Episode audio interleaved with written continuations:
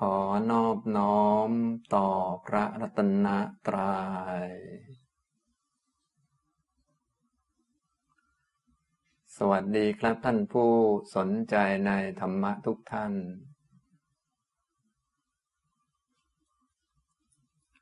วันนี้ก็มาฟังธรรมะในหัวข้อ ความเข้าใจเรื่องกรรมตอนที่ 14 นะครับ สำหรับการบรรยายในหัวข้อนี้ ผมก็ได้พูดไปแล้วสองประเด็นด้วยกันนะตอนนี้พูดถึงอยู่ในประเด็นที่สองยังพูดไม่จบนะครับ พูดไปทีละเล็กทีละน้อยนะครับสำหรับความเข้าใจเรื่องกรรม ประเด็นที่หนึ่งก็พูดความเข้าใจพื้นฐานเกี่ยวกับเรื่องกรรม ให้ได้รู้จักตัวกรรมเป็นต้นว่าคืออะไรนะตัวกรรมก็คือตัวเจตนาที่เกิดประกอบกับจิต ทุกดวงเลยนะครับ ทีนี้ถ้าเจตนานั้นไปประกอบกับสิ่งไม่ดี ก็จะกลายเป็นอกุศลไป ประกอบกับสิ่งดีก็เป็นกุศลอย่างนี้นะก็เรียกเป็นชื่อกรรมอย่างนั้นอย่างนี้นะและกรรมก็เป็นเรื่องของการกระทำที่เกิดจากอำนาจอวิชชาตันหา อุปาทานนะเกี่ยวเนื่องกับการเวียนว่ายตายเกิด ฉะนั้นผู้ที่อยู่ในโลกจึงควรเข้าใจ เรื่องของกรรมกฎเกณฑ์ของกรรมให้ดี จึงจะได้ใช้ชีวิตอย่างถูกต้อง แล้วก็เลือกกระทำในสิ่งที่ส่งเสริมจิตใจให้สูงขึ้น จนกระทั่งเป็นพื้นฐานของการเจริญมรรคเพื่อออกจากวัฏฏะต่อไป ถ้าทำไม่ถูกมันก็จะซ้ำเติมหรือว่าทำให้ตนนั้นหมุนวนมืดลงไปเรื่อยๆนะหรือตกต่ำลงไปเรื่อยๆ อย่างนี้นะครับ นั้นก็เป็นเรื่องความเข้าใจพื้นฐานเกี่ยวกับกรรมนะครับ ประเด็นที่สองพูดถึงประเภทของกรรม ก็ผมได้พูดไปหลายประเภทด้วยกัน เริ่มตั้งแต่พูดแยกตามคุณภาพเป็นสองคือกุศลกรรม อกุศลกรรม แยกตามทวารทางออก กายกรรม วจีกรรม มโนกรรมเป็นสามนะแยกตามการกระทำที่เห็นได้ชัดเป็นกรรมบทสิบ นะเป็นกุศลกรรมบทอกุศลกรรมบท และแยกเป็นธรรมะ40ฝ่ายไม่ดี40ฝ่ายดี40อย่างนี้นะครับ ตอนนี้กำลังพูดอยู่ในประเด็นเกี่ยวกับประเภทของกรรม แยกแยะออกมาเป็นชื่อต่างๆ 16 ชื่อด้วยกันนะแต่ว่าเวลาแบ่งแยกจริง ๆ แล้วมีอยู่ หมวดละ4หมวดละ4 4หมวดนะครับ ที่พูดไปแล้วจนถึงคราวที่แล้วพูดไป สามหมวดแล้วนะครับสำหรับชุดนี้นะเป็นเรื่องเกี่ยวกับประเภทของกรรมนั่นแหละ แต่ว่ามีแง่มุมในแง่ การให้ผลในการเวียนว่ายตายเกิด โดยเฉพาะได้รับผลไปชาติโน้นชาตินี้ให้ผลอย่างไรนะก็มีชื่อต่างๆ นานานะครับ ก็แบ่งเป็นชุดชุดชุดละ4ชื่อ4ชื่อ อย่างนี้นะครับ4ชุดก็เป็น16ชื่อด้วยกัน เรียนไปแล้ว12ชื่อนะครับ ชุดที่1ก็เป็น การแสดงกรรมกลุ่มที่ว่าด้วยการจำแนกตามเวลาในการให้ผลนะมีชื่อที่หนึ่งทิฏฐธรรมเวทนิยกรรม กรรมที่ทำแล้วจะให้ผลในชาติปัจจุบัน แยกตามเวลาที่ให้ผลนะครับ ชื่อที่สองอุปปัชชะเวทนิยกรรม กรรมที่ทำแล้วให้ผลในชาติถัดไป ถ้าไม่ให้ผลในชาติถัดไปก็จบกัน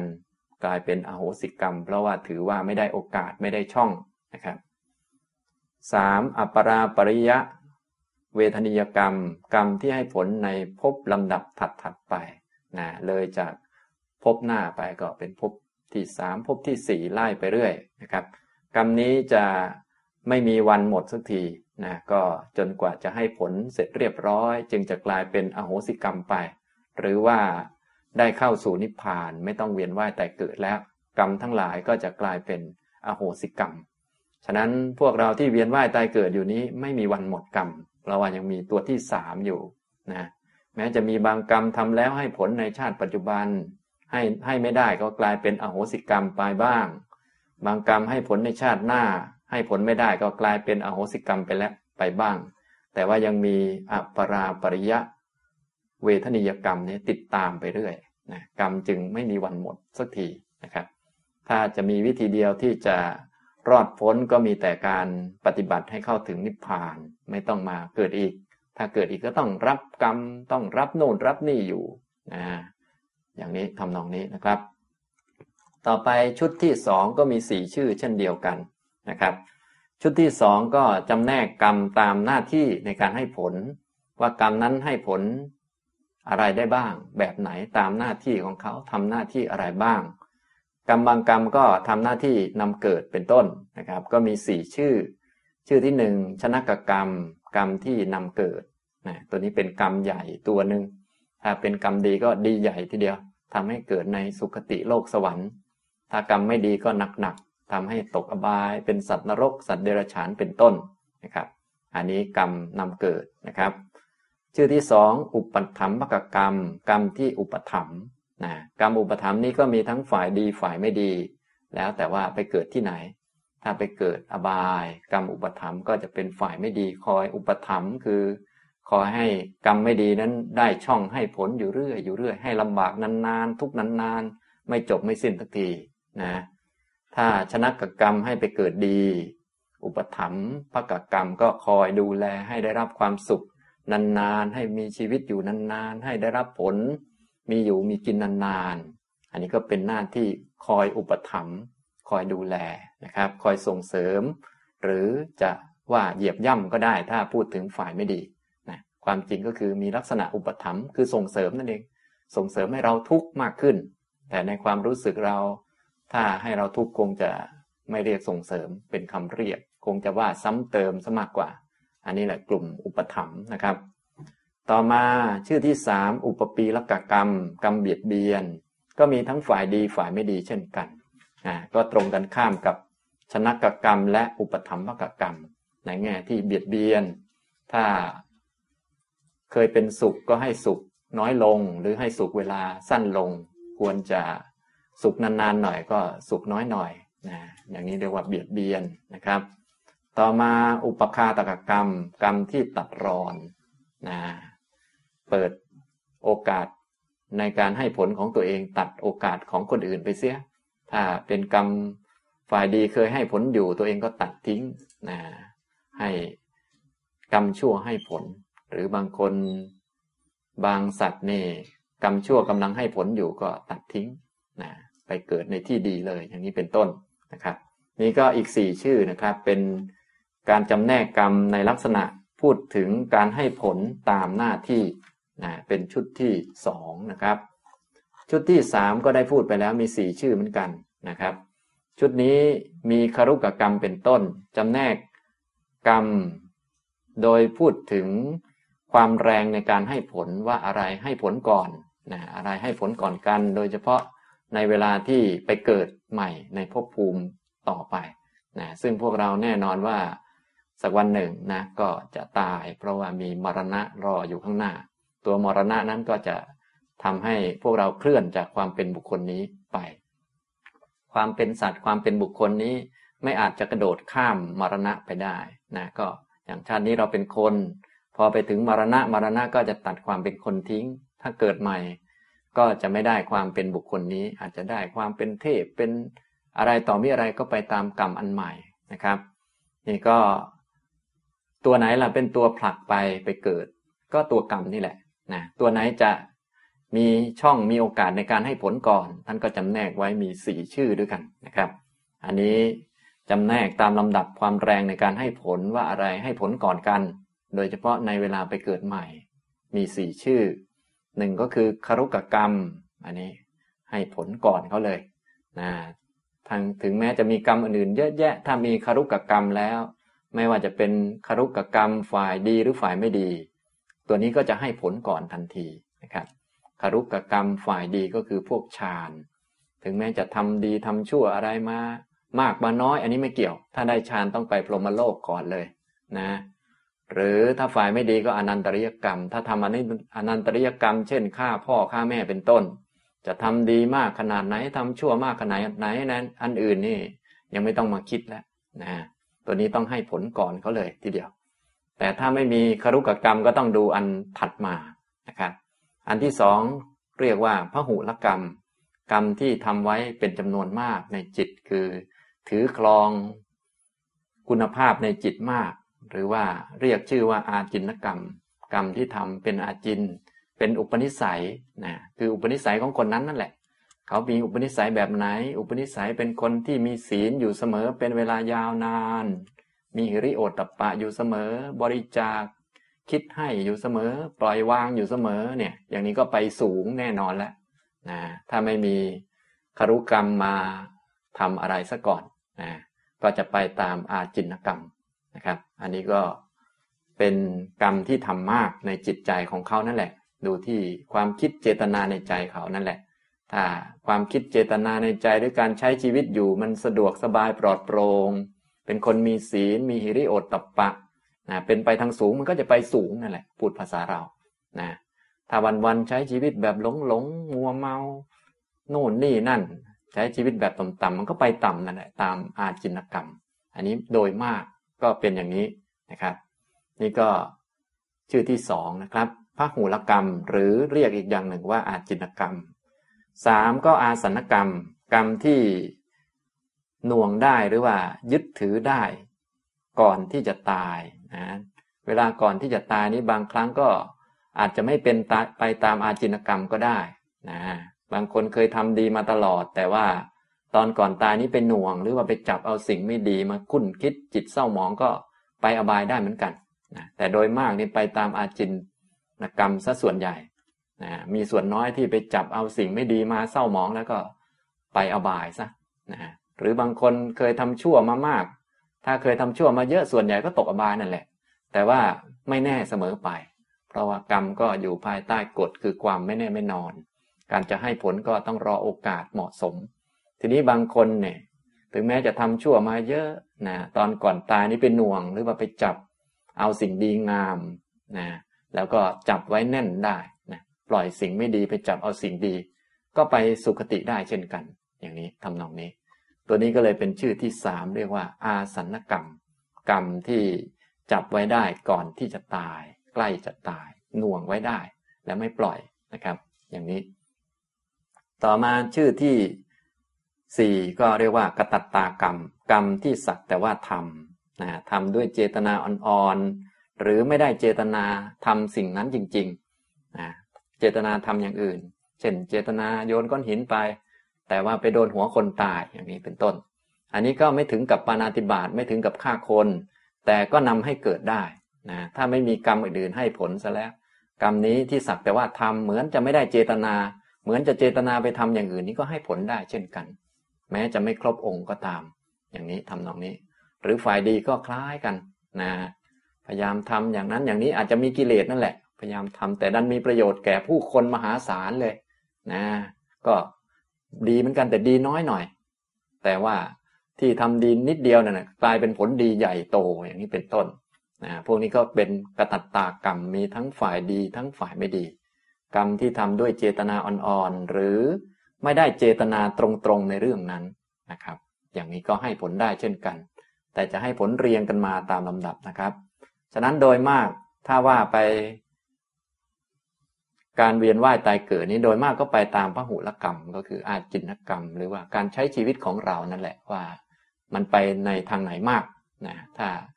วันๆก็เป็นกุศลเยอะน้อมจิตไปทางดีงาม มันก็ส่วนใหญ่ก็ไปดีงาม แต่ก็ประมาทไม่ได้ เพราะว่า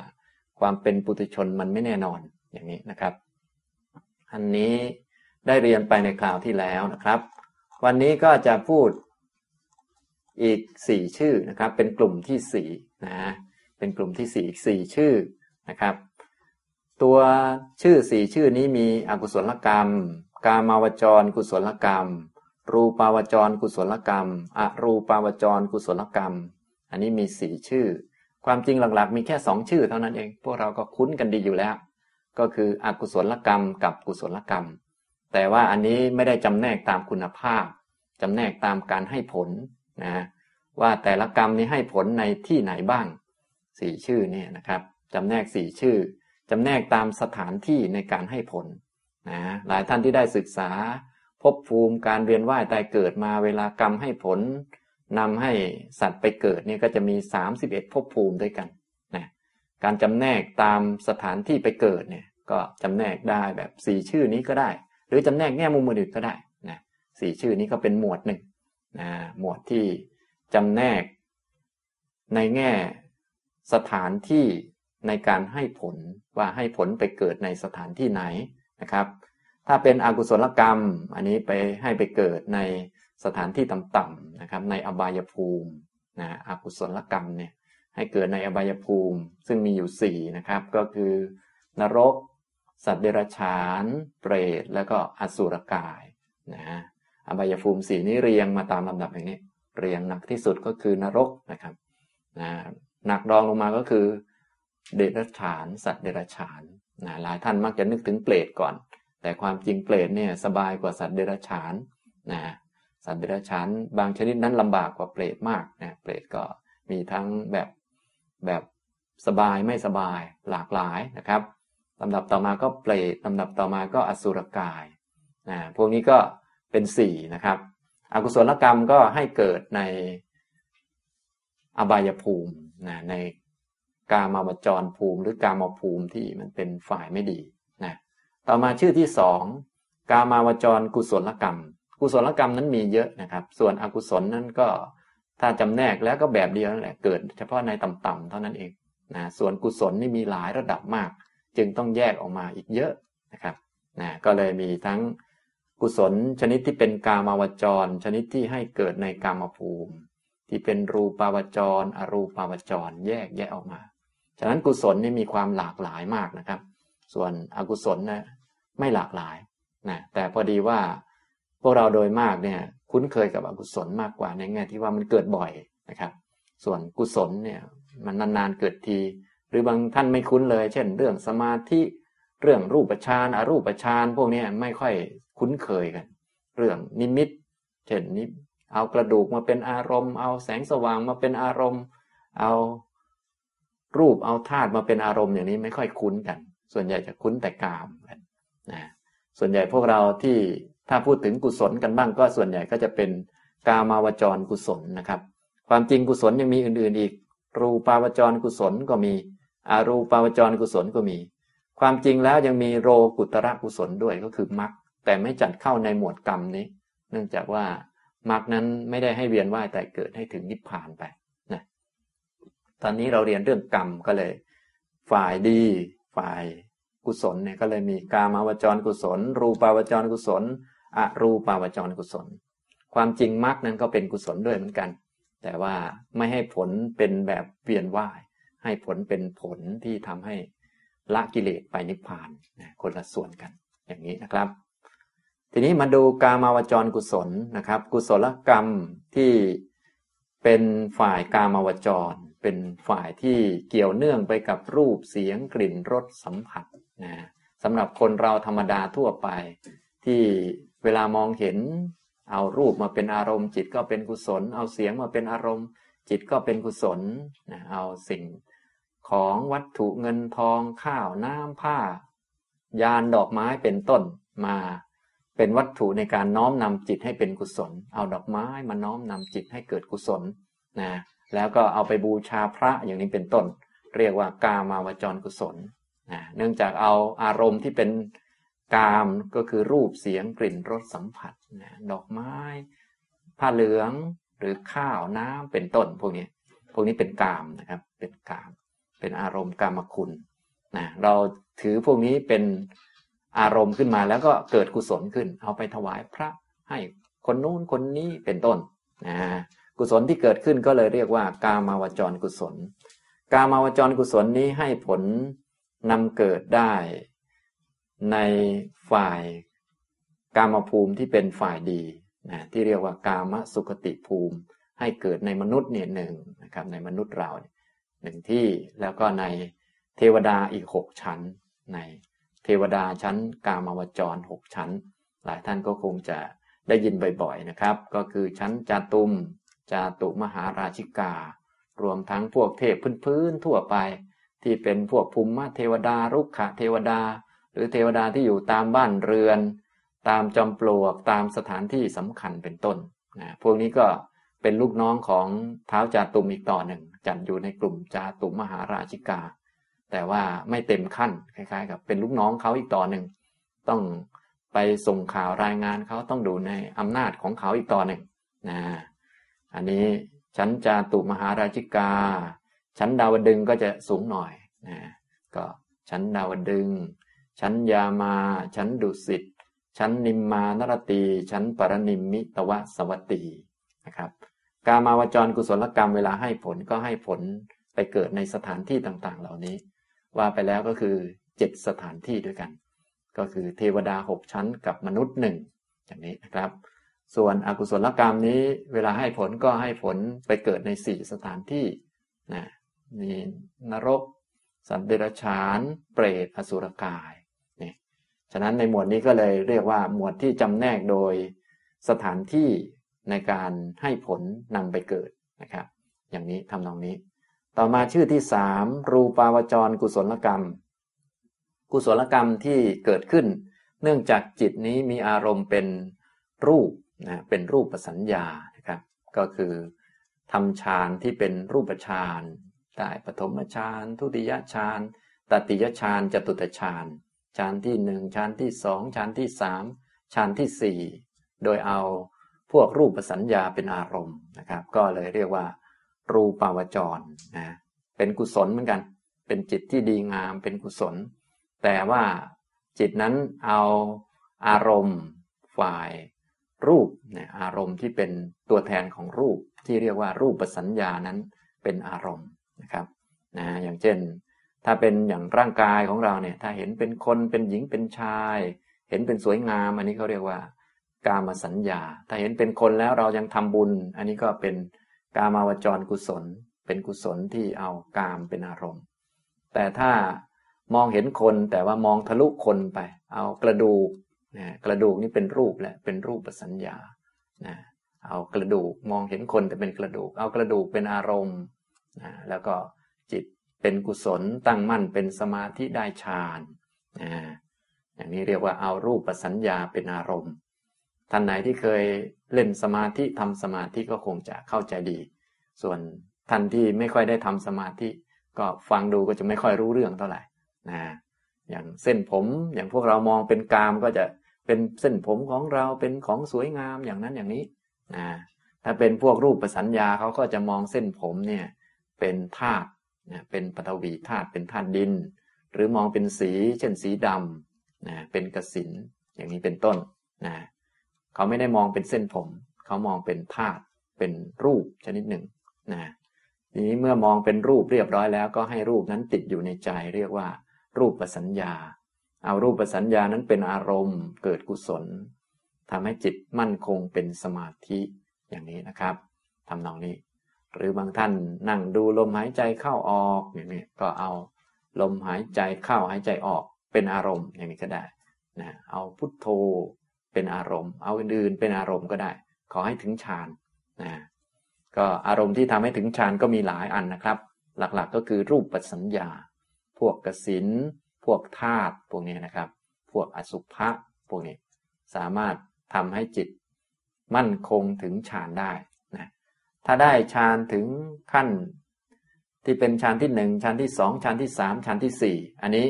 จิตก็เป็นกุศลเป็นฝ่ายดี ราะไม่มีพวกนิวรณ์ต่างๆ เข้ามา อย่างนี้เรียกว่า รูปาวจรกุศล รูปาวจรกุศลนี้เวลาให้ผลก็จะให้ผลนำเกิดในรูปภพในรูปภพภูมิ รูปภพภูมิมี 16 ชั้นด้วยกันหลายท่านอาจจะเคยได้ยินบางชื่อนะบางชื่อนะครับนะรวมๆแล้วมี 16 16 ชั้นด้วยกันนะอันนี้สำหรับชื่อที่สามนะครับ รูปาวจรกุศลกรรมเนี่ย กรรมนี้ถ้าใครได้ฌานเนี่ยนะเอารูปเป็นอารมณ์ ก็จะไปเกิดมีที่เกิดก็คือ รูปประพรมภูมิ 16 ชั้นด้วยกันนะถ้าพูดคร่าวๆก็คือ ถ้าได้ชั้นที่หนึ่งเนี่ยก็จะไปเกิดในพรมชั้นที่หนึ่งซึ่งมีอยู่สามขั้นสามขั้นนะก็จะมีบางท่านอาจจะเคยได้ยินชื่อบางท่าน ไม่เคยได้ยินก็ไม่เป็นไร ถ้าอยากจะทราบนี่พบภูมิ 31 เราก็ไปอ่านเอาได้ นะครับ แต่ตอนนี้พูดเรื่องกรรมในแง่ที่แจกแบบนั้นแหละ คือแจกในแง่ที่ว่ากรรมแต่ละกรรมเนี่ยให้ผลไปเกิดในสถานที่ไหนบ้าง เราจะได้รู้จักว่าไอ้ประเภทนี้มันเยอะนะกรรมเนี่ยนะอย่างนี้ทำตรงนี้นะครับปฐมฌานภูมิก็จะมีสามกลุ่มนะครับนะมีพวกพรหมปาริสัชชา พรหมปุโรหิตา แล้วก็พรหมมหาพรหมมาเท้ามหาพรหมแบบที่พวกเรานิยมไหว้กัน เท้ามหาพรหม หรือนับถือเป็นพระเจ้าอย่างนี้เป็นต้น ก็เป็นมหาพรหมอยู่ปฐมฌานภูมิ เป็นภูมิชั้นที่หนึ่งถ้าใครอยากเจอพระเจ้าก็ทำฌานให้ได้ก็จะไปเจอพระเจ้าได้นะอันนี้ก็ไม่ยากอะไรนะครับ ก็เป็นเรื่องของสมาธินะครับนะถ้าเป็นชั้นที่สองก็ไปเกิดในชั้นทุติยฌานภูมินี่ก็มีสามเหมือนกันชั้นที่สามก็ไปเกิดภูมิที่ทำให้เกิดเป็น ที่เกิดของพวกจตุตฌานก็มีสามเหมือนกัน รวมแล้วสามนี่ก็เป็นสิบสองขั้นตอนนะสิบสองชั้นแล้วนะอ่ามีเก้าเก้าไปแล้วนะชั้นที่หนึ่งก็สามชั้นที่สองก็สามชั้นที่สามก็สามสามสามก็เป็นเก้านะครับ ส่วนจตุตฌานภูมินี้มีหลายหน่อย มีเยอะนะครับ มีทั่วๆไปเนี่ยก็จะมีสองก็คือมีพวกเวหัพลาภูมิกับอสัญญสัตตภูมิ นะอีกสองนะรวมกับ 9 ก็เป็น 11 แล้วก็มีภูมิเฉพาะของพระอนาคามีที่ได้จตุตฌานนะไปเกิดอีก 5 ชั้น เรียกว่าสุดทาวาสห้าก็เลยรวมๆแล้วเป็น 16 ขั้น 16 ขั้นตอนของรูปฌานนะรูปฌานภูมิ ซึ่งเกิดจากรูปาวจรกุศลกรรมนี่แหละนะอันนี้อันบางท่านฟังตรงนี้รู้สึกชื่อจะเยอะหน่อย แต่ไม่เป็นไร เพราะเรียนเรื่องกรรมง่ายๆก็มียากๆก็มี อันยากๆก็ต้องเรียนไว้บ้างนะพอได้รู้จักกับเขาบ้าง ว่าอ๋อพวกนั้นก็ไปเกิดตามกรรมนั่นแหละ คือกรรมของพวกที่ได้ฌานก็จะไปเกิดตามโน้นตามโน้นก็ว่าไปอย่างนี้นะครับ ต่อมาอีกชื่อหนึ่ง อรูปาวจร กุศลกรรม กรรมชนิดที่เป็นอรูปาวจร จิตนี้ไปหน่วงหรือว่าไปจับเอา อารมณ์ฝ่ายอารูปคือไม่ใช่รูป เช่น ความว่างไม่มีที่สุด ที่เรียกว่าอากาสานัญจายตนะ นี้เป็นอารมณ์นะจิตก็มีความมั่นคง พวกอรูปาวจรกุศลกรรมเนี่ยปกติก็จะเป็นพวกที่ได้ฌานสี่ก่อน พอได้ฌานสี่แล้วก็เปลี่ยนอารมณ์จากรูป กลายเป็นอรูปนะเข้าสมาบัติฝ่ายอารูป เอาความว่างไม่มีที่สุดเป็นอารมณ์ก็ได้ เรียกว่า อากาสานัญจายตนะ ขยายจิตไม่มีที่สุดเป็นอารมณ์นะเรียกว่าวิญญาณัญจายตนะ เอาความไม่มีอะไรเป็นอารมณ์ ไม่มีอะไรสักนิดหน่อยนะเรียกว่าอากินจัญญายตนะ หรือเอาความมีอะไรก็ไม่ใช่ ไม่มีอะไรก็ไม่ใช่เป็นอารมณ์ ก็คือความรู้สึกนั่นแหละ แต่ว่า อันนึงเอาความรู้สึกว่างจากรูป นะเป็นอากาศไม่มีที่สุดเป็นอารมณ์ อีกอันหนึ่งเอาตัวรู้ขยายขอบเขตไป ทั่วสากลไม่มีที่สิ้นสุดเป็นอารมณ์ เรียกว่าวิญญาณัญจายตนะ อีกพวกหนึ่งไม่เอาทั้งความว่าง ไม่เอาทั้งตัวรู้ความว่าง เอาความไม่มีอะไรนะเป็นอารมณ์ เรียกว่า อากินจัญญายตนะนะพวกสุดท้ายก็เอาสิ่งที่ มีสัญญาก็ไม่ใช่ ไม่มีสัญญาก็ไม่ใช่ รับรู้ก็ไม่ใช่ ไม่รับรู้ก็ไม่ใช่เป็นอารมณ์ เรียกว่าเนวสัญญานาสัญญายตนะนะชื่อเหล่านี้ก็ยากหน่อย ถ้าท่านใดที่ต้องการจะรู้ชื่อก็ไปเปิดดูในหนังสือได้ทั่วไปนะครับ พวกนี้เรียกว่าอารูปาวจรกุศลกรรมนะก็ถ้าว่าระดับของฌานก็คือได้ฌานที่สี่นั่นแหละ แต่เขาทิ้งรูปที่เป็นอารมณ์เสีย เอาใจไปไว้กับอรูป แล้วแต่ว่าเขาจะเอาใจไปไว้กับอะไร เอาไว้กับความว่างก็ได้ เอาไว้กับจิตที่ไม่มีขอบเขตไม่มีที่สุดก็ได้ เอาไว้กับความไม่มีอะไรก็ได้ หรือเอาไว้กับความมีอะไรก็ไม่ใช่ ไม่มีอะไรก็ไม่ใช่นะมีสัญญาก็ไม่ใช่ ไม่มีสัญญาก็ไม่ใช่ อันนี้เป็นการเล่นเรื่องจิตล้วนๆนะครับฉะนั้นตั้งแต่รูปาวจรกุศลกับอรูปาวจรกุศลความจริงเนี่ยก็เป็น การเล่นอยู่กับใจของตนเองนะก็คือเล่นอยู่กับสัญญานะความคิดความนึกในใจของตนเอง การกำหนดของตนเองอย่างนี้นะครับ ก็คือเรื่องของสมาธินี่เป็นการเล่นอยู่กับสัญญาของตัวเองนะถ้าเป็นรูปสัญญาก็เป็นรูปาวจรกุศล ถ้าอารูปสัญญาก็เป็นอรูปาวจรกุศล ความจริงแม้แต่กามาวจรเนี่ยก็เล่นกับสัญญาเหมือนกัน ความจริงสิ่งนั้นมันก็อยู่ของมันดีๆ เราก็ไปว่ามันสวยงามมันดูดี ก็คือสัญญาเหมือนกันแหละนะอย่างนี้ทำนองนี้นะครับ อันนี้สำหรับอรูปาวจรกุศล เวลานำเกิดนะครับ ก็จะไปเกิดที่อรูปภูมิสี่ขั้นด้วยกันนะตรงตามกรรมที่เขาทำถ้าเป็นอากาสานัญจายตนะก็จะไปเกิดอากาสานัญจายตนะภูมิ วิญญาณัญจายตนะก็จะไปเกิด วิญญาณัญจายตนะภูมิ ถ้าอากินจัญญายตนะก็จะไปเกิดอากินจัญญายตนะภูมิ เนวสัญญานาสัญญายตนะก็จะไปเกิด เนวสัญญานาสัญญายตนะภูมิด้วยกัน อย่างนี้อรูปภูมิก็เลยมีสี่นะครับ รวมแล้วครบถ้วนทั้งหมดก็จะมีสามสิบเอ็ดภพภูมิด้วยกันนะหลายท่านได้ยินเรื่องภพภูมิสามสิบเอ็ดมาแล้ว นะนี่เป็นตัวผลส่วนที่ผมมาพูดนี้พูดถึงตัวเหตุนะครับพูดถึงตัวเหตุคือตัวกรรมเนี่ยผลักให้ไปเกิดนะตัวไปเกิดตัวหลักที่เป็นประธานก็คือจิตที่เกิดใหม่นะความเป็นสัตว์บุคคลเนี่ยก็จะถูกละเอาไว้นะในชาตินี้มรณะมาตัดทิ้งแล้วก็เกิดใหม่ เกิดใหม่มาก็เป็นสัตว์ใหม่ตามกรรม ตัวที่ผลักไปหรือว่าตัวที่ทำให้เกิด สัตว์ชนิดใหม่ขึ้นมาก็คือตัวกรรมนั่นเอง อยู่ที่กรรมว่ากรรมอะไรนะครับ ตัวกรรมที่นำเกิดในที่ต่างๆ ก็เลยแยกออกมาเป็นสี่ชื่อ อกุศลกรรมนี้นำเกิดในอบายภูมิ อบายภูมิสี่นะครับกามาวจรกุศลกรรมนำเกิดในกามมสุขติภูมิ ซึ่งมีอยู่เจ็ดมนุษย์หนึ่งแล้วก็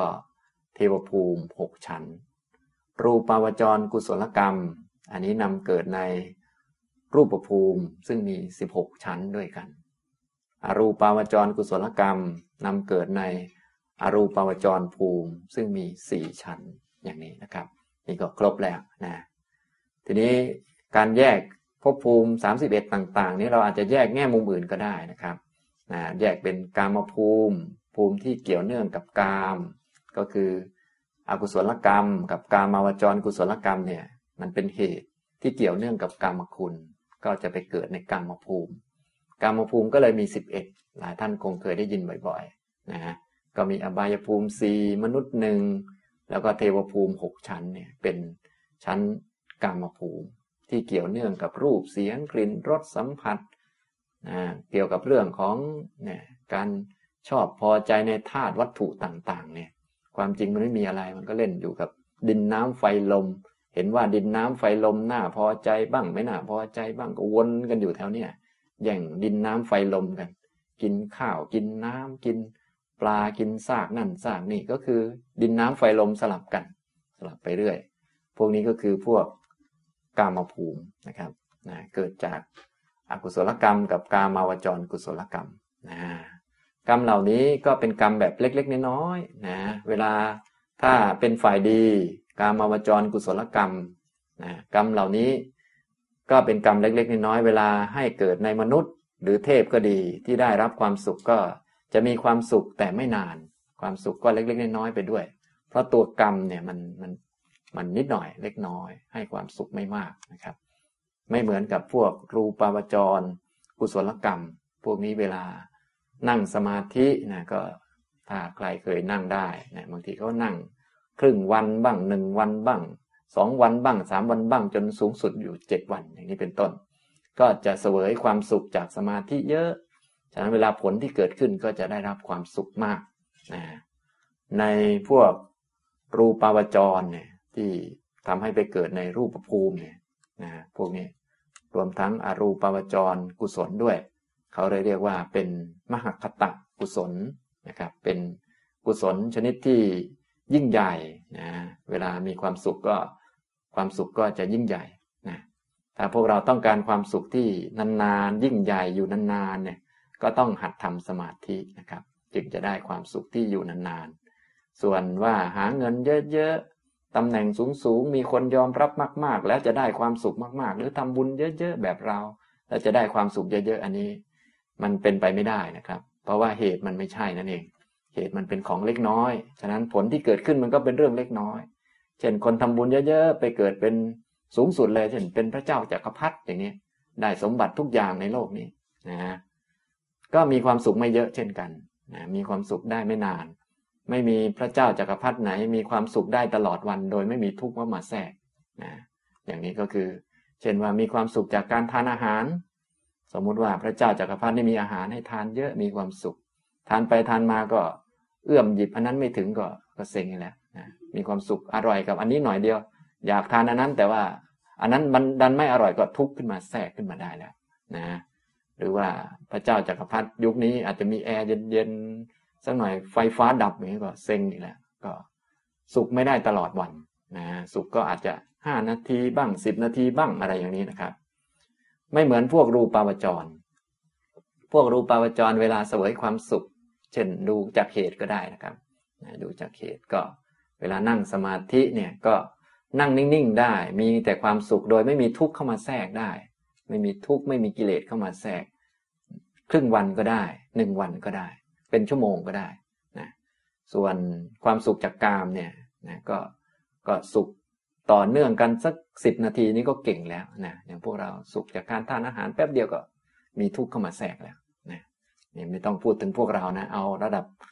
พระราชาพระเจ้าจากักรพรรดิอะไรมาเลยนะ ก็ก็ยังได้ไม่เยอะเนื่องจากเขตมันน้อยนั่นเองนะครับนะฉะนั้นถ้า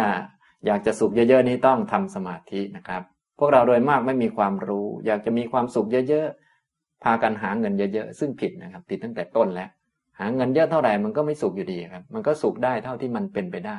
เพราะว่ามันเป็น การมาวจรมันเป็นของปริตตะเป็นของเล็กๆ น้อยๆ ฉะนั้นที่เราสุขนิดหน่อยมันถูกแล้วครับนะถ้าอยากได้สุขกว่านี้ต้องไปหัดทำสมาธินะครับ ถ้าจะกินข้าวให้มันมีความสุขนี่มันมันกินแป๊บเดียวมันสุขแป๊บเดียวเองนะครับ ก็คือก็อาหารอร่อยมาก มันก็สุขอยู่แป๊บหนึ่งห้านาทีมันก็อิ่มแล้ว อิ่มแล้วมันก็เลิกสุขแล้ว หรือบางครั้งทานอาหารอร่อยอยู่ มีความสุขอยู่สองนาที เจอหน้าคนที่เราไม่ชอบเดินมาร้านเดียวกันนี่เราก็ทุกข์แล้วนะหรือว่าแหมตั้งท่าจะอร่อย ตั้งท่าจะสุขแต่ว่าอาหารมาช้าก็ทุกข์แล้วอย่างนี้เป็นต้นนะอันนี้ก็เรียกว่าแบบกามาวจรนะครับ เนื่องจากตัวกรรมนี่มันก็เป็นเรื่องเล็ก ๆ ฉะนั้นผลมันก็ออกมาเป็นเรื่องเล็ก ๆด้วยนะส่วนถ้าเป็นพวกสมาธิเนี่ยเวลาเขาทำกรรมเขาจะทำกรรมต่อเนื่อง แบบไม่มีตัวแทรกนะครับ แต่ถ้าเป็นพวกกรรมวจรเวลาเราให้ทานก็ก็ให้วัตถุนั้นนี่เตรียมเตรียมเตรียมแล้วก็ไปให้แต่มันมีกิเลสมีอะไรแทรกมาเยอะ เวลาผลของมันออกมาก็เลย ให้ความสุขแล้วก็มีทุกข์แทรกเข้ามา มีตัวขัดขวาง ส่วนเวลาทำกุศล ชนิดรูปาวจร นั่งสมาธิเข้าฌานเนี่ย มันจะไม่มีอกุศลแทรกนะครับเวลาทำกุศลก็กุศลยาวเลย เป็นชั่วโมง เป็น ครึ่งวันอย่างนี้เป็นต้น เวลาผลออกมาก็จะให้ยาวนะอย่างนี้ ฉะนั้นท่านไหนต้องการความสุขเยอะๆ ความสุขนานๆ อยากมีสุขนานๆ ต้องทำสมาธินะครับนะไม่ใช่อยากมีสุขนานๆแม้จัดบ้านซะเรียบร้อย ติดแอร์หลายตัวเลยนะมีโน่นมีนี่เพียบไม่ใช่งั้นนะอันนั้นมันเป็นแค่การมาวจรนี่มันก็จะได้เท่านั้นแหละเราจึงต้องรู้จักข้อจำกัดของสิ่งต่างๆ ถ้าไม่รู้จักเราก็จะทำผิดนะครับทำผิดนะทีนี้ถ้าอยากได้ความสุขชนิดที่ว่าสุขตลอดเลย ไม่หมดเลย ถ้าสุขเยอะๆเนี่ยทำสมาธิถ้าสุขไม่มีวันหมดสุขตลอดไปเลย สุขมั่นคงเนี่ย ก็ต้องเลยกรรมนี้ไปก็คือไปเข้าถึงนิพพานก็จะสุขตลอดนะฮะพวกเรานี่ทำกุศลชนิดกามาวจรแต่อยากจะสุขตลอดกาลนานๆอันนี้ผิดนะครับ นะเหมือนที่พวกเราไปถวายสังฆทานกันก็ขอให้ข้าพเจ้ามีความสุขตลอดกาลนานเธออะไรต่างๆนะสังฆทานให้ไม่ได้นะครับ ความสุขตลอดกาลนาน ให้ความสุขได้นิดหน่อยครับ เพราะว่ามันเป็นกามาวจร ถ้าอยากได้ความสุขนานกว่านั้น ความสุขนานหน่อยนะครับ ก็ต้องทำสมาธินะถ้าอยากได้ความสุขตลอดกาลนานเทินต้องถึงนิพพานอย่างนี้นะครับเนี่ยต้องให้ตรงไปตรงมา แต่พวกเราส่วนใหญ่นี้ก็ทำกรรมนิดหน่อย แต่อยากได้ เยอะนะครับ คือพวกไม่เจียมนะครับ พวกไม่เจียม หรือว่าจะบอกว่าพวกไม่รู้เรื่องอะไรก็ได้นะก็เหมือนพวกพวกทำอะไรนิดเดียวแต่อยากได้เยอะนะครับ ซึ่งมันผิดเรื่องอยู่ เราก็เลยต้องมาเรียนความเข้าใจเรื่องกรรมให้ชัดเจนนะครับทำน้อยก็ได้น้อยครับ อย่างพวกเรานี่จะให้สุขตลอดไปสุขนานๆสุขนั้นสุขนี้อยู่กับเราเยอะๆเนี่ย เป็นไปไม่ได้เนื่องจากว่าเราทำกรรมวจรอยู่นะครับ ถ้าอยากได้ความสุขนานๆกว่านี้ ต้องไปทำสมาธิให้ได้ ถ้าทำไม่ได้ก็จะสุขน้อยๆอย่างนี้ไปเรื่อยๆนะครับ ไม่มีมากกว่านี้นะครับ ถึงจะเงินมากกว่านี้ก็สุขเท่าเดิมนะครับนะจะมีสามีดีกว่านี้นะรู้สึกสามีคนเก่าไม่ดีเราก็ทิ้งเข้าไป หาคนใหม่ ดีกว่าเดิมอีกก็เหมือนเดิมนะครับ เพราะว่ามันเป็นกามาวจรนะมันได้เท่านี้นะครับ ถ้าอยากจะมีความสุขนานๆ ต้องทำฌานนะครับทำสมาธิ ผลก็คือไปเกิดในพรหมโลกก็อยู่นาน แต่มันก็มีเวลาจำกัดเหมือนกันแหละ แต่ถ้าอยากจะมีความสุขชนิดที่มั่นคงนะแบบที่พวกเราต้องการกันโดยส่วนใหญ่นี่นะอยากจะมีความสุขตลอดกาลนานเนี่ยก็ต้องถึงนิพพานนะครับ ต้องไปนิพพานอย่างนี้ แต่โดยส่วนใหญ่พวกเราทำบุญไหว้พระสวดมนต์นะเสร็จเรียบร้อยก็อยากจะมีความสุขตลอดกาลนาน ซึ่งผิดอยู่นะครับนี่มันไม่ตรงกันนะครับ ก็ไหว้พระสวดมนต์เนี่ยมีความสุขนิดหน่อยถูกนะครับ แต่มีความสุขตลอดกาลนานไม่ได้ อย่างนี้เนี่ยฉะนั้นการเรียนเรื่องกรรมเนี่ยจะทำให้เราเป็นคนมีเหตุผลนะครับ เหตุผลเหตุไหนทำให้ได้อะไร ไม่ได้อะไรมีข้อจำกัดอย่างไรเราก็ทราบไว้ให้หมด อย่างนี้นะพอรู้แล้วก็เรียกว่ามีสัมมาทิฏฐิ พอมีสัมมาทิฏฐิแล้วเราก็จะได้ใช้ชีวิตให้ถูกต้อง อย่างน้อยที่สุดคือไม่ถูกหลอกนะครับนะฉะนั้น เรียนไปแม้จะทำได้บ้างไม่ได้บ้างเนี่ยอย่างน้อย ไม่ถูกหลอกก็ดีมากแล้วนะครับ เพราะบางคนนี่ถูกหลอกมานานนะให้ไปทำแต่การมาวจรกุศลนู่นนี้นั่น แล้วจะบอกว่าได้ความสุขเยอะๆอย่างนี้ ซึ่งเป็นไปไม่ได้นะครับนะถ้าท่านรู้อย่างนี้ท่านก็รู้แล้ว อยากได้ความสุขเยอะๆต้องไปทำสมาธิท่านรู้แล้วนะอยากได้ความสุขตลอดไปต้องปฏิบัติให้ถึงนิพพานนะมันเป็นข้อจำกัดของแต่ละเรื่องอยู่นะครับ อันนี้ พวกเราให้รู้จักนะฉะนั้นเรื่องของโลกเรื่องของการเวียนว่ายที่ไปตามกรรมนะครับนะสูงสุดก็ไปพรหมโลกนั่นเองนะก็รูปาวจรกุศลอรูปาวจรกุศล ได้ความสุขชนิดเยอะๆนะแต่ก็มีข้อจำกัดนะมีเวลาจำกัดอยู่ไม่ได้ตลอดไป ถ้าจะได้ตลอดไปก็มีแต่นิพพานนะครับ ฉะนั้นที่ผมบรรยายครั้งนี้เป็นครั้งที่ 14 แล้วนะครับ ก็จบชื่อของกรรมอีกชุดหนึ่งนะครับนะแจกแจงประเภทของกรรมอีกชุดหนึ่งแบ่งเป็น 16 ชื่อนะครับ แบ่งเป็นกลุ่มกลุ่มกลุ่มละสี่กลุ่มละสี่นะคงพอจะเข้าใจเรื่องของกรรมเพิ่มมากขึ้นนะครับ จริง ๆ นี้ไม่ได้มีวัตถุประสงค์ให้ พวกเราจำเรื่องนั้นเรื่องนี้ให้มากๆ อะไรไม่ใช่นั้นต้องการให้เป็นคนมีเหตุผลตอนนั้นเองตรงไปตรงมาอะไรได้ ทำเหตุอย่างนี้แล้วได้อย่างนี้ทำเหตุอย่างนี้แล้วไปอย่างนี้นี่ให้มันชัดเจน ให้มันตรงกันเท่านั้นแหละนะไม่ใช่ทำน้อยๆแต่อยากได้เยอะ ไม่ใช่ทำอันนี้แล้วอยากไปโน่นอย่างนี้มันก็เพี้ยนอยู่นะมันก็ไม่ตรงกันนะอันนี้นะอันนี้ ฉะนั้นหลักๆของการเรียนเรื่องกรรมหลัก ๆ เนี่ย ก็เพื่อให้เราเป็นคนหนักแน่นในหลักเหตุผล เป็นคนที่เชื่อมั่นในกรรมผลของกรรม เข้าถึงพระรัตนตรัยเป็นสารณะทำให้พวกของขลังของศักดิ์สิทธิ์อะไรทั้งหลาย หายไปหมดไป เพราะว่าตัวที่จะขลังเกินกว่ากรรมนั้นมันไม่มี สามารถขลังจนกระทั่งแปลงจากพวกเราเป็นคนเนี่ยกลายเป็นพรหมได้ ถ้าทำกรรมถูกต้องก็คือไปทำสมาธิให้ได้ฌานเท่านั้นแหละ เราก็รู้แล้วว่าอะต่อไปชาติถัดไปเป็นพรหมแล้ว อย่างนี้เป็นต้นนะอันนี้หรือ แปลงจากวัตถุสิ่งของต่างๆ ให้กลายเป็นบุญได้ แล้วก็กลายเป็นสิ่งที่จะนำไปด้วยได้ เช่นว่าเงินทองเป็นต้น เราก็เอาไปให้ทานซะบริจาคซะก็จะกลายเป็นสมบัติที่ติดตัวเราไปได้ ถ้าแปลงเป็นบริจาคเป็นทานนี่มันจะติดตามไปได้ แต่ถ้ากอดเงินไว้แน่นเนี่ยก็เงินเนี่ยก็จะสูญไปหมดไป ไม่ได้ตามเราไปนะครับ ฉะนั้นสิ่งที่เราให้ได้บริจาคได้ สิ่งเหล่านั้นแหละที่จะตามเราไปเป็นสมบัติของเรา ส่วนที่ให้ไม่ได้ อันนั้นไม่ใช่สมบัติสักอันเดียวอย่างนี้นะครับ บางท่านเก็บสมบัติไว้เต็มบ้านเลยนะแสดงว่าชาติหน้าไม่มีสมบัติเลยอย่างนี้ก็ต้องรู้จักให้ดีๆนะครับ แยกแยะได้อะไรได้ฉะนั้นเรื่องของกรรมเราก็จะได้เข้าใจชัดสิ่งที่เป็นของของเราจริง ๆ ก็คือกรรมนั่นเองนะฉะนั้นใครท่านไหนมีอะไรเยอะๆเนี่ย ก็ จะได้ไม่คิดว่าสิ่งเหล่านั้นเป็นของเราต้องเอามาแปลงให้มันเป็นกรรมนะครับ ก็คือแปลงเป็นเจตนา เช่นการให้เป็นของดี แปลงออกมาเป็นสิ่งดีงามเป็นกุศลเป็นต้น พวกนั้นก็จะกลายเป็นของของเราที่ติดตามไปได้นะอย่างนี้นะครับนี่วัตถุประสงค์ที่เรียนนะก็จะให้เข้าใจเรื่องนี้เป็นหลัก หลักๆ คือให้เป็นคนหนักแน่นในเหตุในผลนะ